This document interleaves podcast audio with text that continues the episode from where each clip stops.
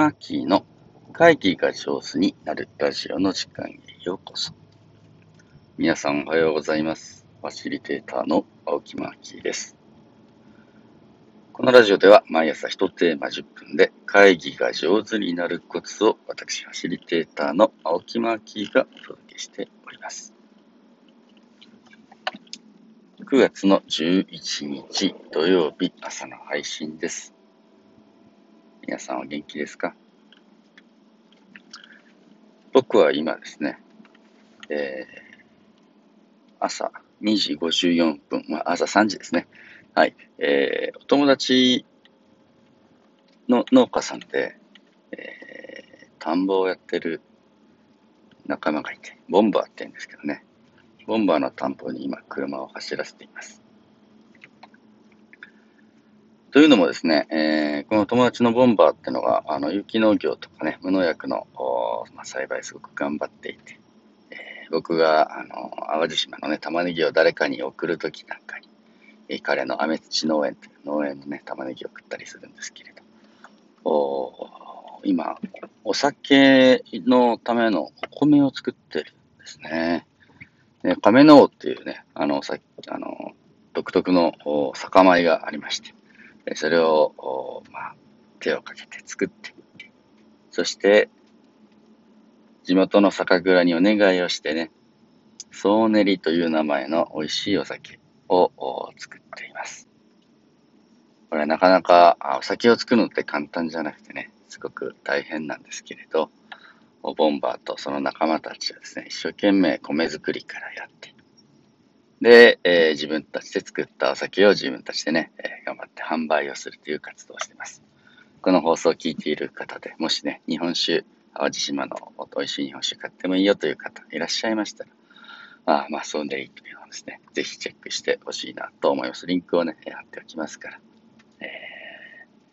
ー、ぜひご検討ください。で僕が今向かっているのはですね、田んぼなんですね。ねどうして田んぼに行くかっていうと、おイノシシが最近出てきてね、ちょうどこの収穫の直前の田んぼを、まあ、荒らされてしまうと、お米が台無しになってしまう。えー、だから、ボンバーはですね、えー、最近家に帰ってないんです。で、田んぼに寝泊まりして。で、夜な夜な起きて、こう、なんていうの、音を出したりとかですね、焚き火をしたりとかね、ロケット花火を打ったりとかして、えー、なんとかして、えー、このイノシシが来てくれないようにっていう番号をしてるんだね。で、さっき、あの、朝起きて、えー、Facebook を見たら、どうやら今日は一人でね、頑張って根津の番をしてるようなので、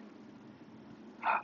早起きマーキーが駆けつける方で少しお手伝いになったらなと思って今車を走らせています。ミーティングというのはですね、えー、昔の携帯をたどるとすごく勉強になることがあるなと思っていて、えー、昔の農村ではどうやって話し合いをしていたのか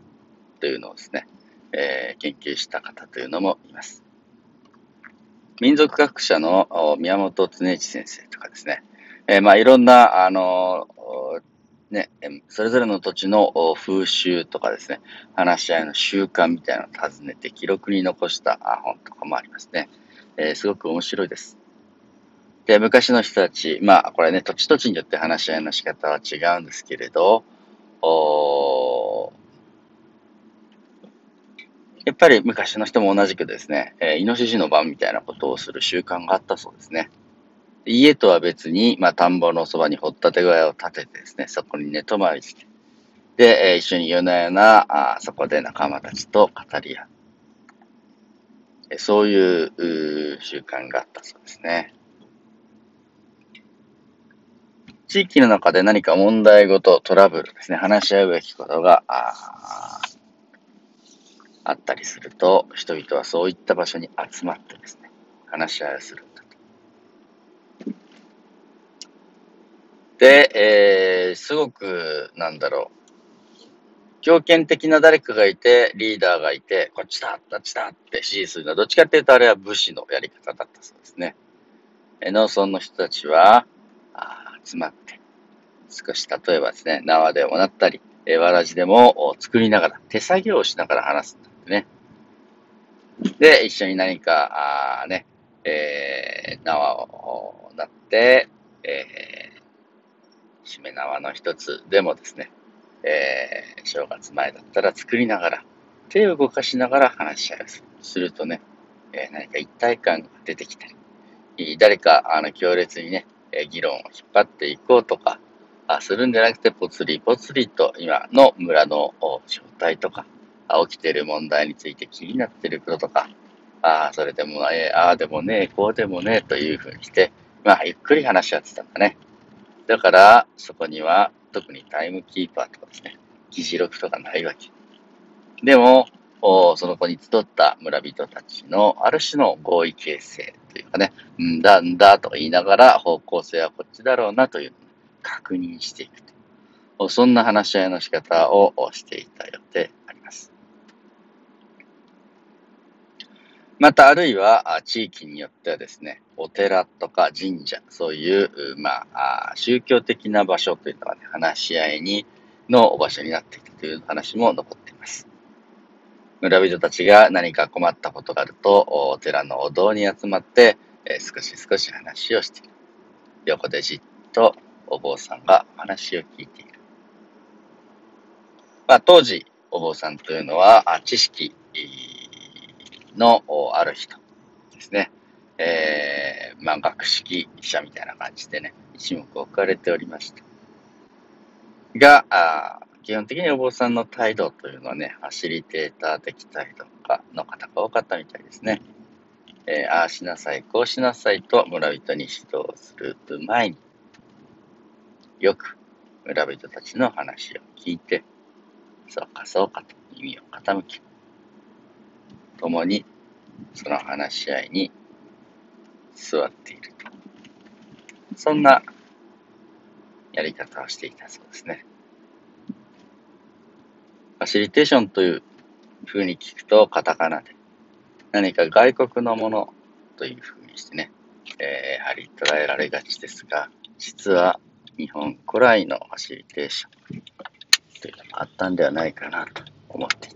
そのあたり探求するのも僕の好きな作業の一つであります。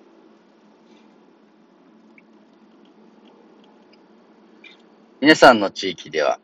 話し合いの風習とかですね、昔の人はこんな場所に集まって話し合ってたみたいな、そんな話残っているでしょうか。もしね、知っていることがあったら教えていただきたいなと思います。というわけで今日はこれから田んぼに行って、イノシシとの対話を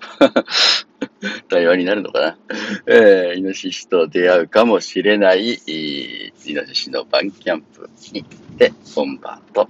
話をしてこようと思います。皆さん最後まで聞いていただいて本当にありがとうございます。そして、もしよかったらですね、えー、このソーネリという、まあ、淡路島のお酒ですね。普通のお酒よりちょっとお値段は高いです。あの、手がかかってますのでね。えー、ですが、味もとってもね、あの、独特なので、一緒に買って、美味しいお酒を飲んで、えー、応援していただけると嬉しいです。それでは皆様良い一日をお過ごしください。ファシリテーターのマッキーでした。